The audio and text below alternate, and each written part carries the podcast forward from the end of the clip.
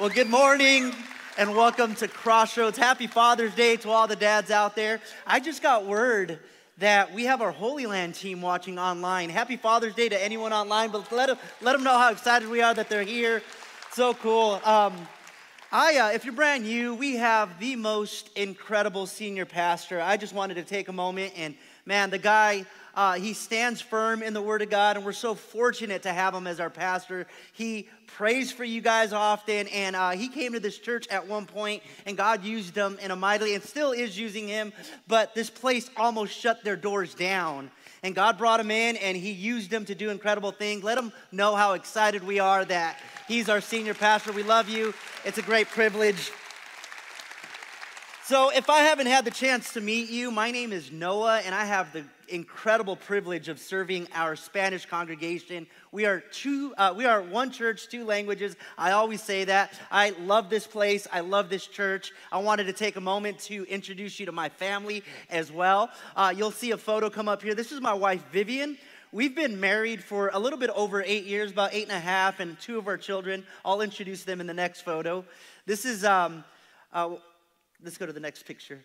This is my five, our five-year-old Selah Ray firstborn. This is Nehemiah. He's two years old and super spunky, man. He is a leader at heart, and you can see his personality coming out right now. And this is our newest, uh, Jaden. She is 10 months, and she will be one in October. I know we got kids in diapers and car seats and all that, so pray for us. Um, I 100% love being a dad, but I wanted to take a moment and really just brag on my wife for a second. My wife is my hero. She is incredible. She does all the things. She changes diapers. She stays at home with the kids, gets them ready. Whenever we're going on a family outing, she knows all the things to get together. I used to get frustrated. What's taking so long until I got stuck at home with the kids by myself? Then I get it. Okay, I get part of it. But uh, but she's my hero, and Mama knows, right? All the moms in here, you know exactly what it takes to get toddlers out of the house and get them into the car, and it's just a whole event in itself. But she is incredible. But as awesome as she is, I've noticed something. Uh, there's a shift when I walk in the room. Regardless of what they're doing, regardless of what our family's engaging in the moment, and, and as hard as she works, when I walk in the room, it's a game changer because I hear my kids say, Daddy, Daddy, Daddy, Daddy's home, Daddy's home, Daddy's home. It's almost as if my wife does not exist. It's become the highlight of my day. In church, that is exactly what we mean when we say we're winning in relationships. Amen? Yeah. And um, it is. Uh, it's, it's incredible. Uh, there's, there's moments, though, where dad gets distracted and I'm not paying attention, and I'll hear my kids say, Dad, Dad, look at my eyes. They want my attention, right? Uh, we'll be at the park, and uh, my daughter is on the monkey bars making her way across, and she'll look behind her shoulder, says, Daddy, look, are you watching? Are you watching? Because in that moment, the only thing that matters was, Daddy, did you see it? Because she wants her dad's blessing, her dad's approval, and her dad's participation, and she wants to know that daddy is engaged with her. And they want to know if we're proud of them. I know my kids want to know, am I, uh, am I proud? Are you proud of who I am? Am I important to you? And I believe wholeheartedly, church, that every single one of us has that longing to hear from our Father the same words that Jesus heard from his heavenly Father. This is my beloved son or daughter in who I am well pleased. All of us have this longing in our heart. And, um, and we long, uh, attachment theory says this that we long for our Father's blessing, His approval, but as adults, our longing is still there. Uh, because fathers bestow blessing and identity on their children, and especially little girls. And those who received support and love from their caregivers are more likely to be secure because when that attachment is absent, there's a gap. You see this often in adults where there's a lack of confidence. Uh, they, there's a lot of relational conflict because they didn't have a dad saying, I love you, I believe in you, and I'm for you. Or maybe you'll see this in adults where they struggle around authority figures and even get anxiety around them because they're not secure in who they are. In fact, statistics show that 63% of youth suicide comes from fatherless homes. That's problematic. Uh, the majority of gang members and, and, and, drug addicts come from fatherless homes. So, so, so there's a gap. Uh, there's a guy by the name of Paul Vitz who is an author. Uh, he used to be an atheist, later uh, became a Christian. But he, he shares this that there's, there's a psychological connection between atheism and family history. He discovered that the most prominent atheists had this in common a defective relationship with their dads. There's a gap there. And, uh, and they, uh, they had a problem with God because there was a problem with their father. And the thing that he discovered was that there were, they were still hurting children, but they covered it with intellect. And I believe that for a lot of us in here today, uh, we're celebrating Father's Day, but whether we see it or not, our perspective of our Heavenly Father has been shaped by our earthly fathers. And if you're in here today and you're a dad, or maybe you uh, aspire to be a dad one day, I know for, for me and you, uh, we actually shape our kids' view on God. And I, I don't know about you, but that's sobering. That's a, that's a big responsibility. And, and often, uh, oftentimes we project what we know about our earthly fathers to the Lord. Uh, but here's the thing uh, I want you to know today, I don't know where you sit. Maybe you had a great dad, and I love that. But, but we have to believe and we have to know, as we discover today, that God is the perfection, like Casey said earlier, the perfection of our earthly father. He's nothing like that. But here's the thing if you had a performance father, you, you, you learned early on uh, that if you performed well, you got what? Praise and adoration. And you found yourself trying harder, you wanted to achieve more, and you did whatever it took to try to make them happy. But now, what's happened is that you try to do the same with the Lord. God, did you see that? Do you see all the things that I'm doing? And you always leave deflated. Why? Because you can never measure up. And it's never enough, right? If you had uh, an absent father, uh, some of you guys maybe are in here today and you had a father who was present, but he wasn't emotionally there. Or maybe you lost him to divorce or, or, or to death. Uh, that might be how you see your heavenly father now as not present and absent. Uh, maybe you grew up with an abusive father, physically, emotionally, and you never knew where you stood with them. And maybe that's how you see the Lord now. I don't even know where I stand with you, God. One day you're for me, one day you're not. So we transfer those wounds to our Heavenly Father. Uh, you might be here asking today, uh, well, it's Father's Day, right? But what about mothers?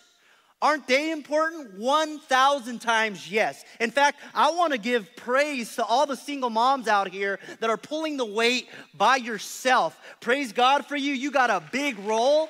But today,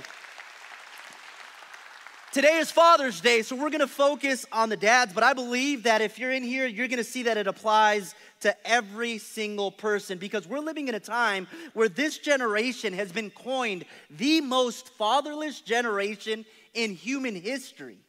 But I want to believe with you some, uh, uh, something today, Crossroads, that I believe that God is going to do something supernatural and something powerful in our homes, changing the trajectory of what's been coined the fatherless generation into a generation of sons and daughters who know their identity and their heavenly father. Because when they do, it is a game changer. And I believe that that's the possibility. I believe that's what God would want. In fact, one of the things that, that we see in Scripture was that, that God would restore the children's hearts to their fathers and the fathers to their children. If you look at Luke chapter 1, the Bible talks about John the Baptist who would pave the way for that restoration. In Luke chapter 1, verse 17, it says, It is he, John the Baptist, who will go as a forerunner before him, Jesus, in the spirit and power of Elijah. To do what? To turn the hearts of the fathers back to their children and the disobedient to the attitude of the righteous, so as to make ready a people prepared for the Lord. Now, if you look at Elijah, his responsibility and his call in the Old Testament was to bring people's attention back to God because Israel had fallen into disobedience. They weren't living for him, and his call was to bring their attention back to God. So when he says in the power of Elijah, John the Baptist would step onto the scene don't hear me out on this. He would step into the scene, and his responsibility was to point people to Jesus. That's why he came in the spirit of Elijah. And but but the promise is that he would restore the hearts of the fathers back to their children. And that is the possibility. He would bring restoration. So today, I have the great privilege of ending our series, Winning in Relationships. I know. Let us, let, let us say it together. Say, Aw. Uh, yes, I get it. Uh, the last, the last day, but today we're going to be in First Thessalonians chapter two, because the Apostle Paul he gives us some insight on how to win in relationships, especially with leadership in the home. Paul was one of the guys that heard this same exact message from that, that, that Elijah had, and he took it upon himself to turn people back to Jesus because Paul had his heart turned to the Lord. And it was a game changer for him. He was one of the most influential leaders that ever lived, and he dedicated his life to this message. And after 30 days of being in this place called Thessalonica, he goes there, he preaches the gospel, and countless people come to faith in Jesus. And he makes an impact there. There's a lot of persecution. He almost lost his life, and they chase him out of there. But here's the thing Paul, he was the pastor who loved his church. So today, out of First Thessalonians 2, he gets this message. I want to share four ideas of how you and I could win in relationship in the relationships with our kids, especially that of our households. So the first thing is this. If I want to win in relationships, number one, I need to be present relationally. I got to be present. Paul says this in First Thessalonians. He says, But we prove to be gentle among you as a nursing mother tenderly cares for her own children. Paul said, I was with you guys. And you could see the care and the tenderness of his leadership, and he loved the Thessalonians. He goes, I cared for you like a nursing mother. Um, my wife, she breastfed all of our kids. And for me as a dad, it was fascinating to watch the bonding and the connection that happened with her and the kids. It was like so special to us. For us, we had to be careful because anything my wife ate, affected the baby. And if she wasn't taking care of herself, the baby would be affected and she couldn't breastfeed. So there was this incredible bond that took place in that moment. And I know exactly how Paul felt because I've been in ministry for quite some time now. And Crossroads, I love this place. I love you. I love our staff. I love our pastoral team. I love our Spanish ministry, our college young adults, our children. I, I love this place. I live and breathe this place because I found something in Jesus that changed me forever. And I just want to, I want to be able to, amen. I want to be able to set everyone up to point people to Jesus like John the Baptist did. But I love this place, and I could see you could relate. And Paul said, I love you guys. And he was there and he was present relationally. So, in leadership, regardless of what you're leading, if you're a leader in here, you know this that you cannot lead anything if you're not connected relationally. In fact, if you lose the touch of people, you lose the touch of Jesus. And it's important to be connected. John Maxwell, John Maxwell says this he says, leadership is influence, and influence is relationships. And um, and you cannot lead anything unless you're connected relationally. Uh, so, when you look at statistics and you look at studies out there, a lot of people's father wound was this that my dad wasn't there. He just wasn't present physically, emotionally, he didn't show up. So, what does that mean for us practically? Uh, presence says that we put them on the priority list, that we make it a point to give them quality time and attention. Our pastor, man, he is so passionate about psychology and the Word of God, and, and he taught us something that I try to stay aware of. I try to be present with my kids. So anytime my daughter's trying to talk to me, I try to like turn because he says, You need to make eye contact because if not, you're gonna ruin them. I'm like, Oh, shoot, let me keep that in front of my mind, right? And, um, and I don't know about you guys, but I get distracted.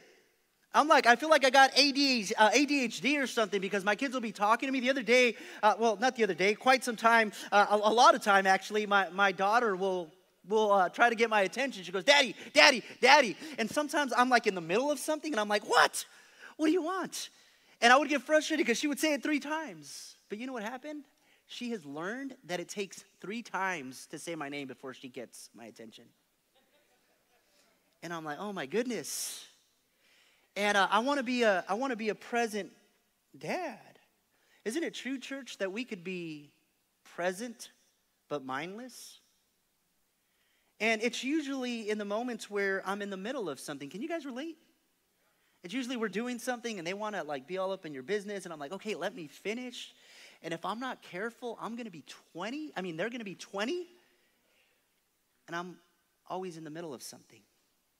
And I need to be present because those are the moments that are the most valuable and the most precious. Dave Stone, a pastor I respect, he says these words. He says, People spend their lives pushing their kids away because they could do things faster. Then they wonder why they don't want to do anything when they're older. You have trained them, we have trained them their entire lives. Go away. I could do things faster. Now, in their teenage years, they're like, why don't you do anything? Because that's what we taught them. And I hope that's not the case with a lot of us. So, practically, what do we do? I don't know if you guys know this. I got a cell phone up here, but um, if we're not careful, we could probably just scroll our lives away, right? Because we're on the Instagram or on the gram and, and our kids are right in front of us, but here we are. Did you guys know that your phone has a, an off button that you could turn it off? So, practically, turn them off because you're going to scroll your life away. We got this rule in our home at the dinner table. There, we say, no phones at the table. And you better believe my kids hold me accountable to this because there's times that I want to look something up and I'll pull it out. Dad, no phones at the table. And I'm like, okay, so we try to do that because we want to create those moments around the dinner table. Maybe you're in here today, you're like, well, social media is not my thing and that's not a distraction for me. How about the remote control? That thing has an off button too. You know, we got to be present relationally. And um, one can never give the gift of relationship without being present. So, first point that Paul says, you got to be present relationally. Second point is this that if we want to win in relationships, we have to give spiritual direction. It is our responsibility. I don't know if you guys know this, but God wanted the faith to, our faith to start in the home. When Jesus stepped on the scene, he told the disciples, Go into homes, find men of peace. Why? Because he wanted to reach the entire household. And uh, 1 Thessalonians chapter 2, verse 8 says, Having so fond an, uh, of an affection for you, we were well pleased to impart to you not only the gospel, that's important, I wanted to bring Jesus to you, uh, but also our own lives, because you had become very dear to us. When Paul was there, he almost lost his life. They actually uh, uh, persecuted them and they had to leave the area. But Paul said, When I came and I showed up, I wasn't only preaching to you guys. We offered our very own lives. What does this mean practically? It means that our faith needs to be genuine. That's what Paul was saying. I practiced what I preached. I cared for you guys. I almost uh, died for you guys, but I wanted you to know that I didn't come with just an empty message. Yes, Jesus transforms, and we need to put them at the center of our life, but we practice what we preached.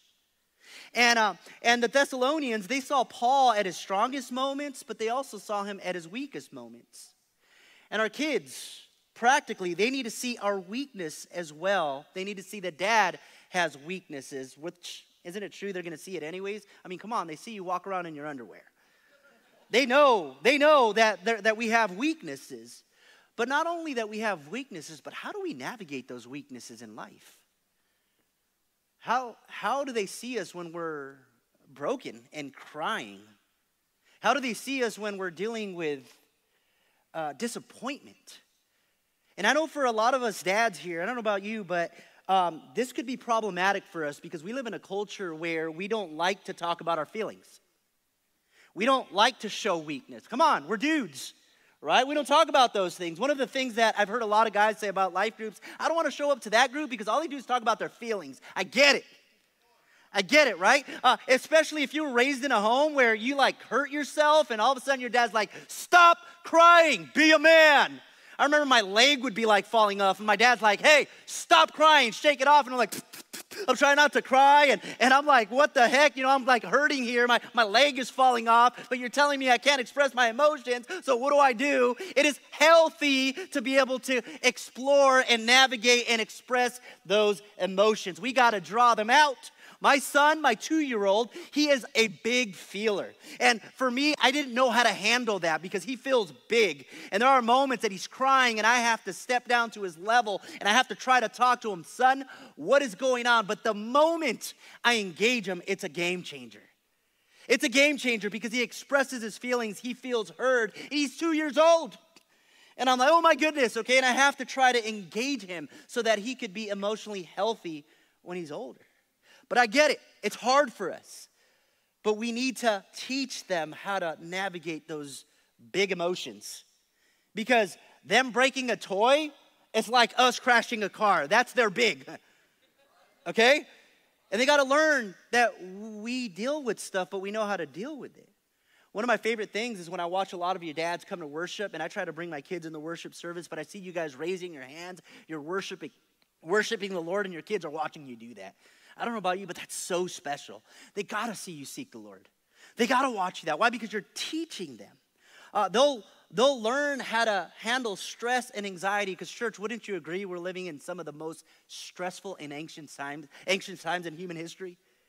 They got to learn how to navigate through all that. And they'll learn how to handle failure, how to handle finances, and how to handle conflict in a healthy way. Uh, in fact, my daughter and I, we're very similar, okay? We're like the same person. You know what that comes with? We butt heads a lot, right? And she's five.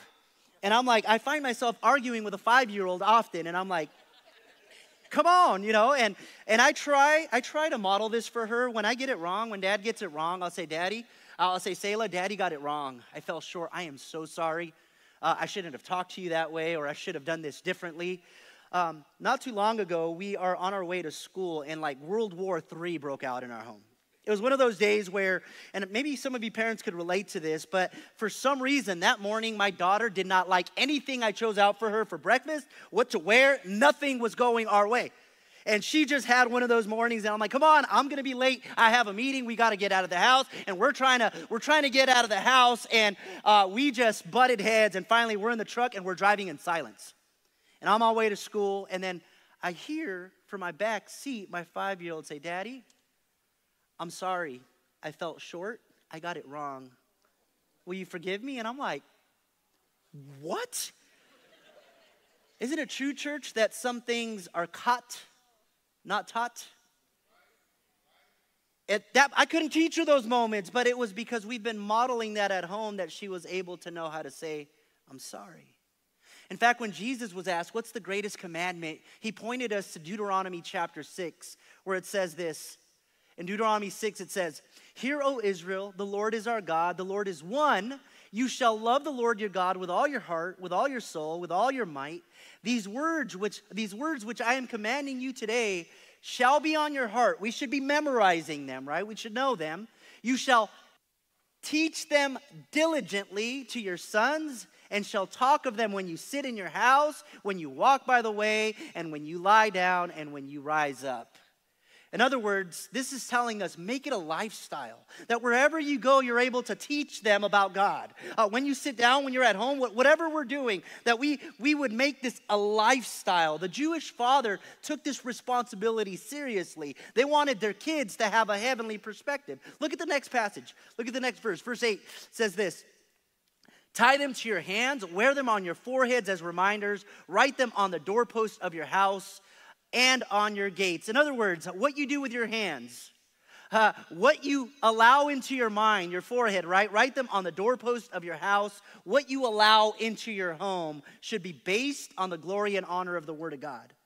Everything we do, why is that so important, church? It's because you and I are the doorkeepers of our home.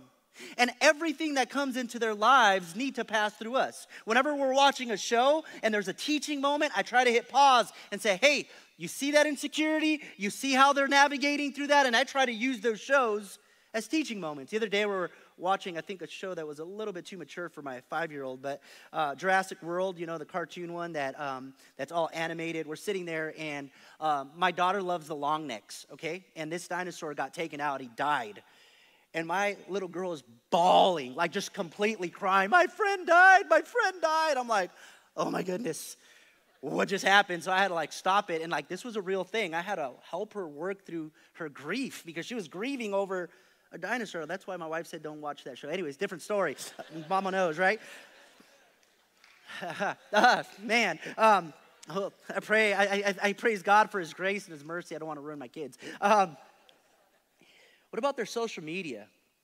It is our responsibility to monitor that. I don't care how old they are. You guys might think that's overbearing. Your kids might think it's overbearing. That's okay. That's our call. You know, what are they watching? What are they consuming? That should pass through us, and we should be actively engaging. When they go to their friend's house, uh, do we know if they have older siblings? Do we know if they're out? We have to be engaged, and we have to use those as moments to teach them. It starts with us, church, because if we don't educate them, the culture's going to, and it's already doing it. We need to teach them to be brave and have confidence, to be men and women of the word, to be men and women of honor. Did you know that they're to learn how to treat their future spouses by the way we treat our spouse? They're gonna, they're gonna see that. They're gonna learn how to treat marriage in honor by the way that we do. They will learn how to honor authority and order by the way that we do. I try to do this often at home. I'll grab my kids and say, hey, go let mom know how fortunate you are to have her as your mommy. Go let her know how blessed you are that God blessed us with her. Or we'll go to the store, we'll buy flowers and say, kids, go do it. You know, because I want them to know that mom is special and that we honor mama in the house.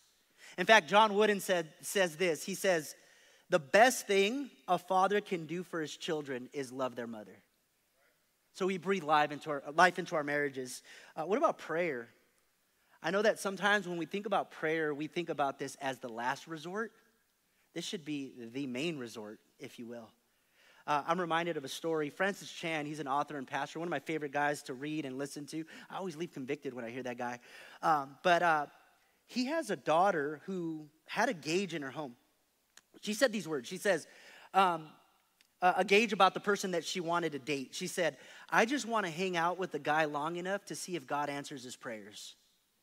Because answered prayer is the measure of a strong relationship with God. Why was that her gauge? For 18 years of her life, she saw a dad who knew God. And she watched that in her home, the norm was answer to prayer. And she said, The guy I'm gonna marry, the guy I wanna date needs to be just like that because I wanna know that his relationship with God is authentic and it's real. That was mind blowing for me. I'm like, I pray, I pray that my kids have the same gauge in our household, that they see the God that we serve is real and worthy of all of our praise. Amen. But, guys, our homes have always been God's central plan to bring hope to the world. And it's no wonder that Satan has tried to destroy the family unit. You see this in, in uh, the, the, the, confusion, uh, the confusion with gender identity. You see this with the fatherless homes. You see this with broken homes that Satan always tries to go after the household.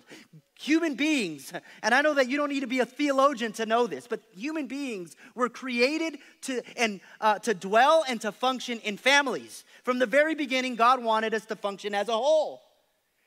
And Satan always hates God's design, but God knows better.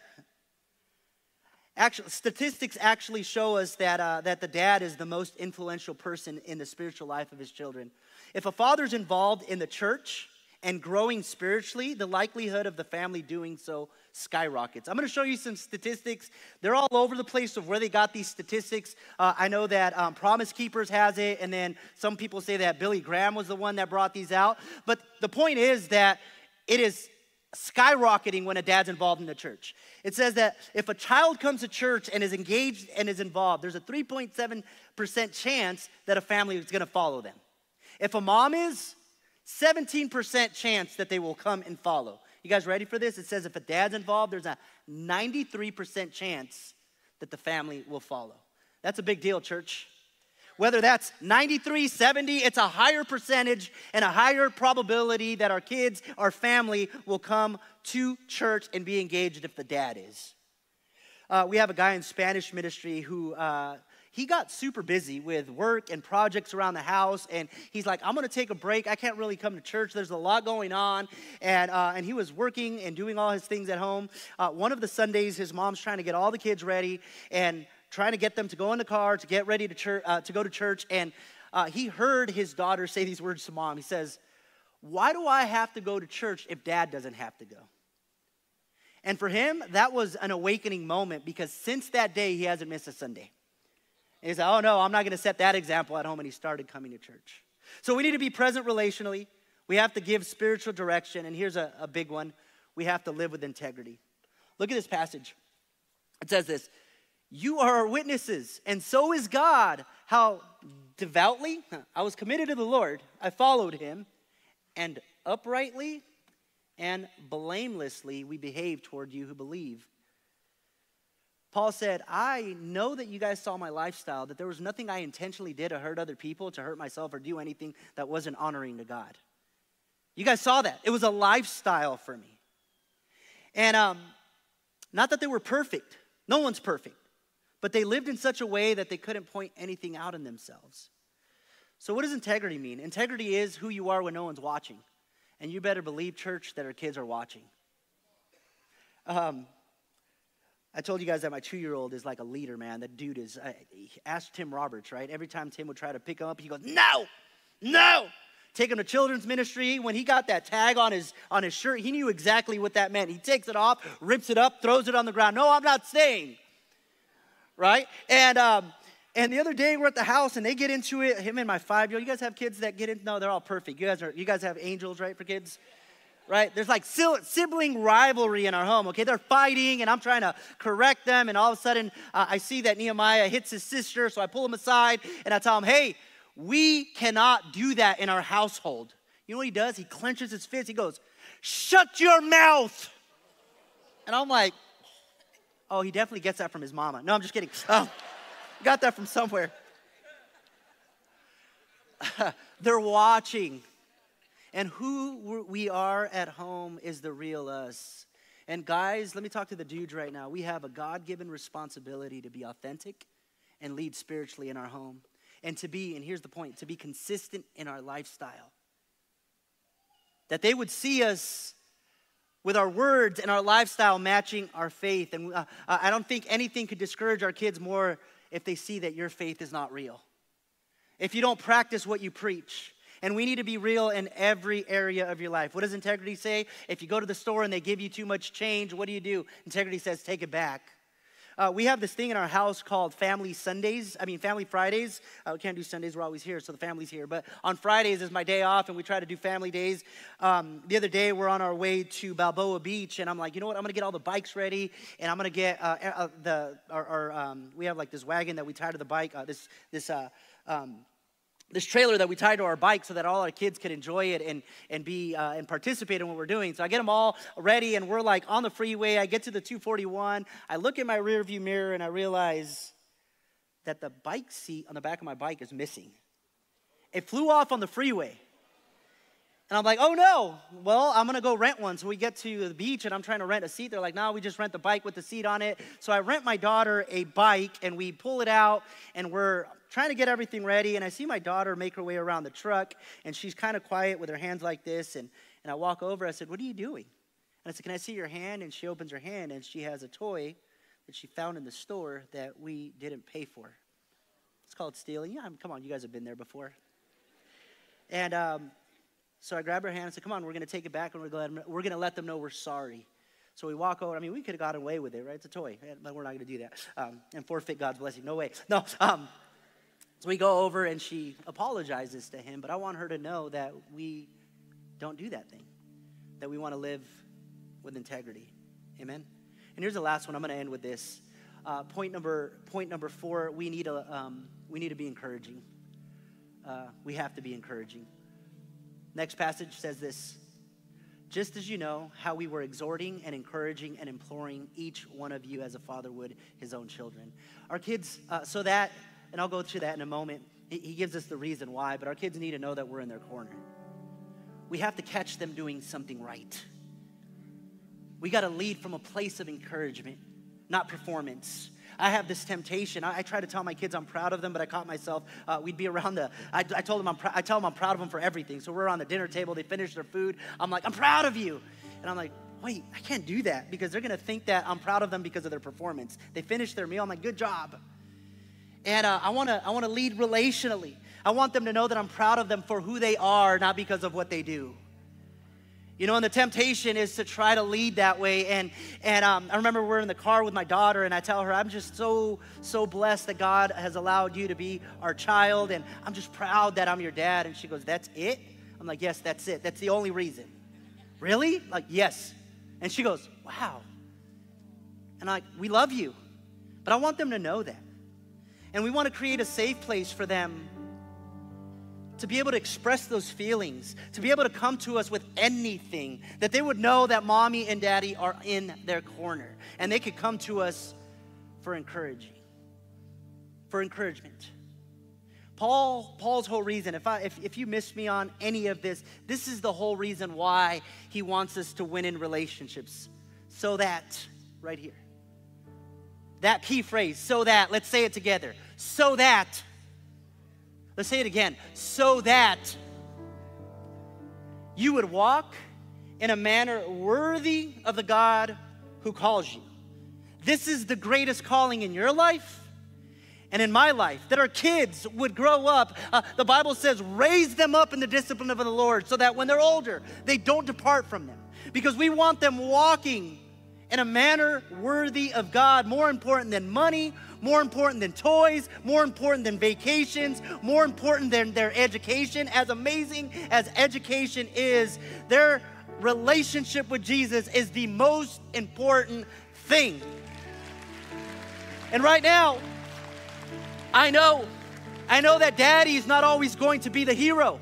I know, I mean, come on, all of you with teenagers, all of you that, you know that your kids get to an age where daddy and mommy don't know what they're talking about anymore. Come on, I was in youth ministry for a really long time.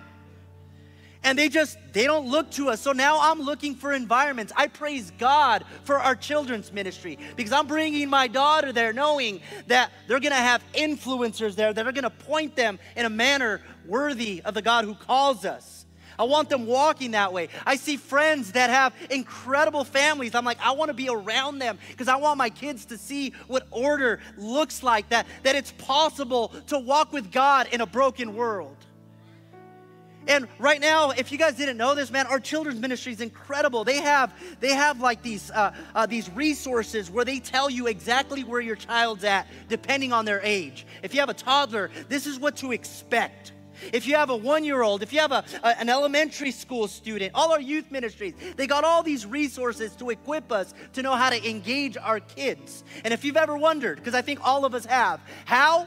You can go to our children's ministry and they have all those resources. Uh, in fact, you can engage in va- vacation Bible school. Put your kids there so they have environments to grow so that they could walk in a manner worthy of the God who calls us. Amen? Um, I want to end with this story. Uh, there was a, a pastor who, um, who sent his kids to camp. And they were at camp for an entire week. And the theme of the camp was this, guys, because it's very real. It was spiritual warfare. So, you know what they talked about at camp all week, right? It was demons and the devil. And that's all they talked about. So, his son got home goes up into his room and is terrified. Not inspired, but terrified. And he says, Dad, Dad, can you come over here? Dad makes his way in the room, sits down with his son. He goes, What's up, son? He goes, Will you pray for me? He's like, Yeah, I'll pray for you. Can you pray that God keeps me safe? And he expressed everything that he learned at camp and all about the demons and all about the devil. He's like, Pray that he keep me safe. And the dad looks at him and says, Son, I can't pray for that. I'm not praying that God keeps you safe. You know what I want to do? I want to pray that God makes you dangerous. That you would know your identity as a child of God. Because if you open up the scriptures, anytime Jesus walked on the scene and there were demons, you know what they did? They bowed down. And that same spirit, that same authority, that conquered the grave, the grave, that same authority that Jesus had lives inside of you. And I want you to know your potential. I want to, I want you to know that regardless of what you walk into, that authority has walked in there. And when you know who you are and when you know your identity, every demon has to bow because you know who you are as a child of God. And that's exactly what we want to do, church. We want to raise our kids to be confident to have their identity in a heavenly Father, to know who they are, so that when the world throws confusion, when the world throws lies, when the world throws anything, they would know truth and they would know the God who is worthy of all their praise because they're walking in a manner worthy of God.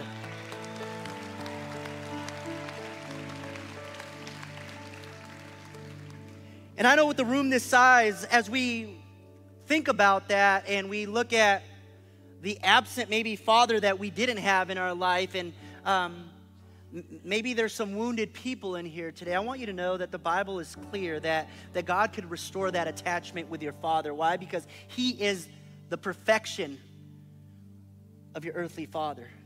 In fact, the Bible says that he is the father to the fatherless.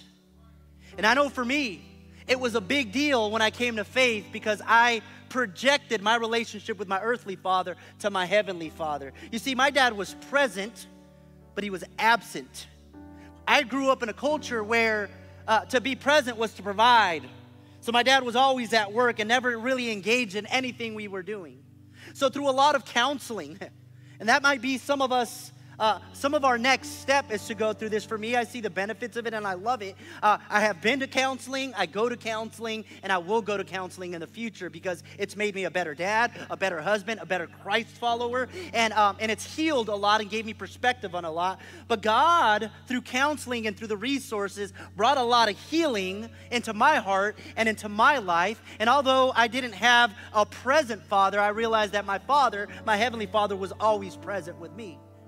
And some of you guys might need to take that next step and say, you know what, I'm in. I'll do whatever I can to be the dad that I need to be, that God's called, to be, called me to be, the husband that I need to be, and I'm going to put in work because it takes work. Wait, as a Christian, I have to work? 100% we got to work. We reap what we sow. And you'll get out of your marriage, out of your parenthood, out of your relationship with God, whatever you put into it. But I'm here as a testimony to tell you that God does restore, that He does bring healing, and He does set you free because that's uh, what matters. And, church, none of this will make sense if you're not in a relationship with your Heavenly Father first. The Bible says that, yes, He is the Father to the fatherless, but when you enter into a relationship with Him, He gives you the Holy Spirit. And now, because of that, you're able to cry out, Abba, Father. Why? Because you're able to identify with your Father. That's why Jesus came to restore our relationship with the Heavenly Father, to restore our hearts back to our children. And the only way that's possible is if we have restoration first with our Heavenly Father. And you will see that, uh, that everyone who's in Christ Jesus is a brand new creation. That's the promise. Now, that might take a lot of navigating, a lot of discipline for us to become better and better every day. We won't be perfect, but we pursue Him, we follow Him, and we understand that He is our Heavenly Father. I don't know where you find yourself in your faith this morning, church. Uh, if you're watching online, this moment might be for you. But if you're not in a real relationship with God, you haven't received Jesus as your Lord and Savior, where you're uh, aware that, that your relationship is real, not just by title, not just because we show up, as amazing as that is, but, but do you know Him, church? John 17, 3 says, This is eternal life, that we would know God and His Son Jesus Christ. So to believe in God is to know Him. That you have made Him the Lord of your life. God, what your will be done, not my own. If you're not in a relationship with Jesus this morning, I want to give you this opportunity, whether you're watching online or here in person, to be able to step into a relationship and start a real relationship with Jesus by committing your life to Him. You might be in here and you're like, man, I need restoration. Come to the Lord. That was Paul's message. God brings restoration, and it comes through Jesus Christ. He will restore everything that Satan stole from you. If you're here and maybe you're distant from God and you're not close to Him today, this moment's for you. But wherever you find yourself in your faith, if you're right with God, do me a favor, pray for those around you. But right now, I'd like to lead you through a prayer. If you're watching online, uh, you could text the word amen to the number 77247 and you could uh, give your life that way. We'll give you some material we'll send you some stuff so that you can grow in your relationship with Jesus. But right now, in the room, let's pray. Father, I pray for everyone that's in here. God, I ask that you would. Um, make yourself known. God, I know that there's a variety of backgrounds, a variety of upbringing, a variety of different stories in the room, but none of them surprise you, God. I know, Lord, that there are wounded dads and moms here that maybe had a missing father, that maybe um, had a strained relationship or an abusive father, whatever that might look like, God. I pray that today they would have the courage to no longer sit in that, but to have freedom and hope by coming to you. Because, Lord, the plans that you have for us are great and incredible. And I know, Lord, that you came to bring a solution to the brokenness in our world. So I ask, God, that today you would give people the courage to come to you. You said, Come to me, all you who are weary and heavy laden. And I ask, God, that people would be able to do that this morning with courage and confidence, knowing that you're the God who restores you know that, uh, that knowing that you're the God that knows how to res- uh, resurrect dead things. And I pray that this morning you would do that. Right now, with everyone's eyes closed, if you're right with God again, just keep praying for those around you. But if you're wanting to give your life to Jesus or if you're wanting to come back, Or maybe you want to get baptized because you've never done that by your own choice. This moment's for you. Just repeat these words after me. Say, Father God, I know that you love me. And I believe that you sent your son, Jesus Christ, to die for me, to forgive me of all my sin, and to heal me of all my hurt. Right now, I say yes to you. I ask that you'd fill me with your love and that you'd fill me with your Holy Spirit. I say yes to you and I give you my life. And I pray this in Jesus' name. Amen. Let's praise God for all the decisions. Thanks again for joining us. Here at Crossroads, we're all about helping people take their next step. So, what's your next step? Whether you've made a decision to follow Jesus, want to be baptized, or you're interested in knowing more about God and the Bible through our Alpha class, we can help you take your next step at crossroadschurch.family. We also want to invite you to gather your family and friends to join us right here online again next week. So if you're watching on YouTube, hit that subscribe button and you'll never miss out on any new messages. If you found this message encouraging, click the like button and let us know how we can pray for you this week in the comments. Finally, if your life is being impacted by Crossroads and if you want to be part of making an impact all over the world, you can head to crossroadschurch.family to do that now. Thanks again for watching, and we'll see you next time.